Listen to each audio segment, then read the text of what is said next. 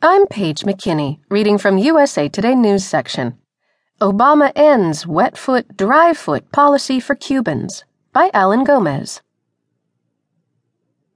President Obama announced Thursday an end to the 20 year old wet foot, dry foot policy that allowed most Cuban migrants who reach U.S. soil to stay and become legal permanent residents after one year.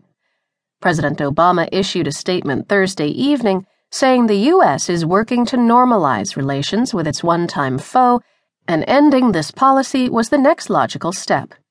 Effective immediately, Cuban nationals who attempt to enter the United States illegally and don't qualify for humanitarian relief will be subject to removal, Obama said. By taking this step, we're treating Cuban migrants the same way we treat migrants from other countries.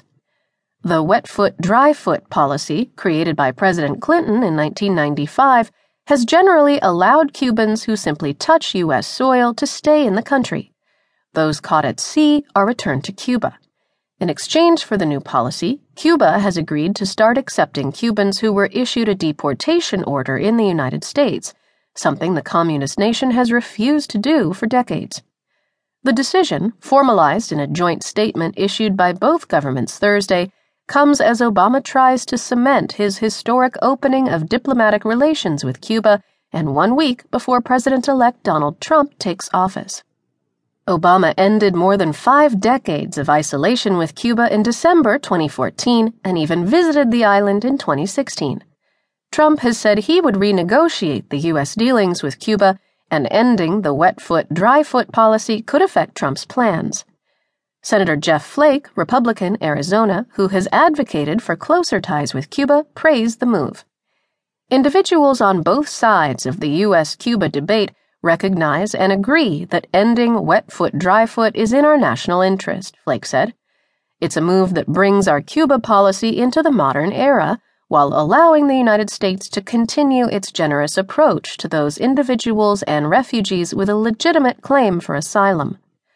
Others were enraged, arguing that Cuba's communist regime continues to violate the human rights of its citizens. Frank Calzon, executive director of the Center for a Free Cuba, called Obama's decision another example of a heartless foreign policy. Representative Mario Diaz Balart, a Cuban American Republican from Florida, agreed.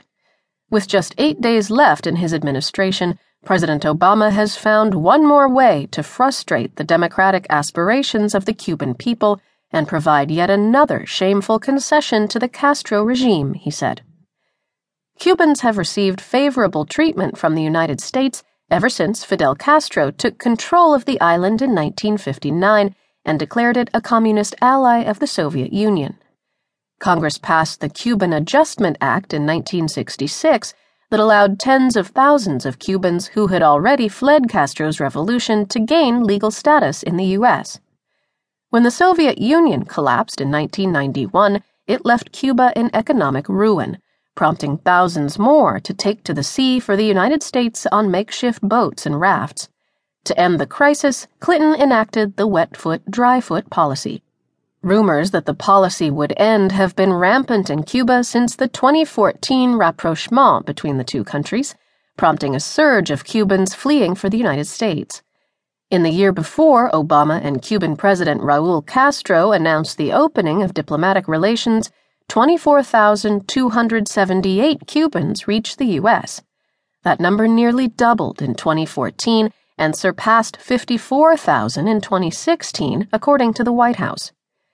Many Cubans continue traveling to the U.S. by sea in rickety, dangerous boats built from spare parts in Cuba. In recent years, more Cubans have taken advantage of laws that allow them to travel to Ecuador, where thousands have started the long, dangerous land voyage across Venezuela, Central America, and Mexico to reach the southwest border. The Obama administration said the surge in Cubans risking their lives to reach the U.S played an important factor in its decision. Deputy National Security Advisor Ben Rhodes said the improving diplomatic relationship between the two countries also contributed.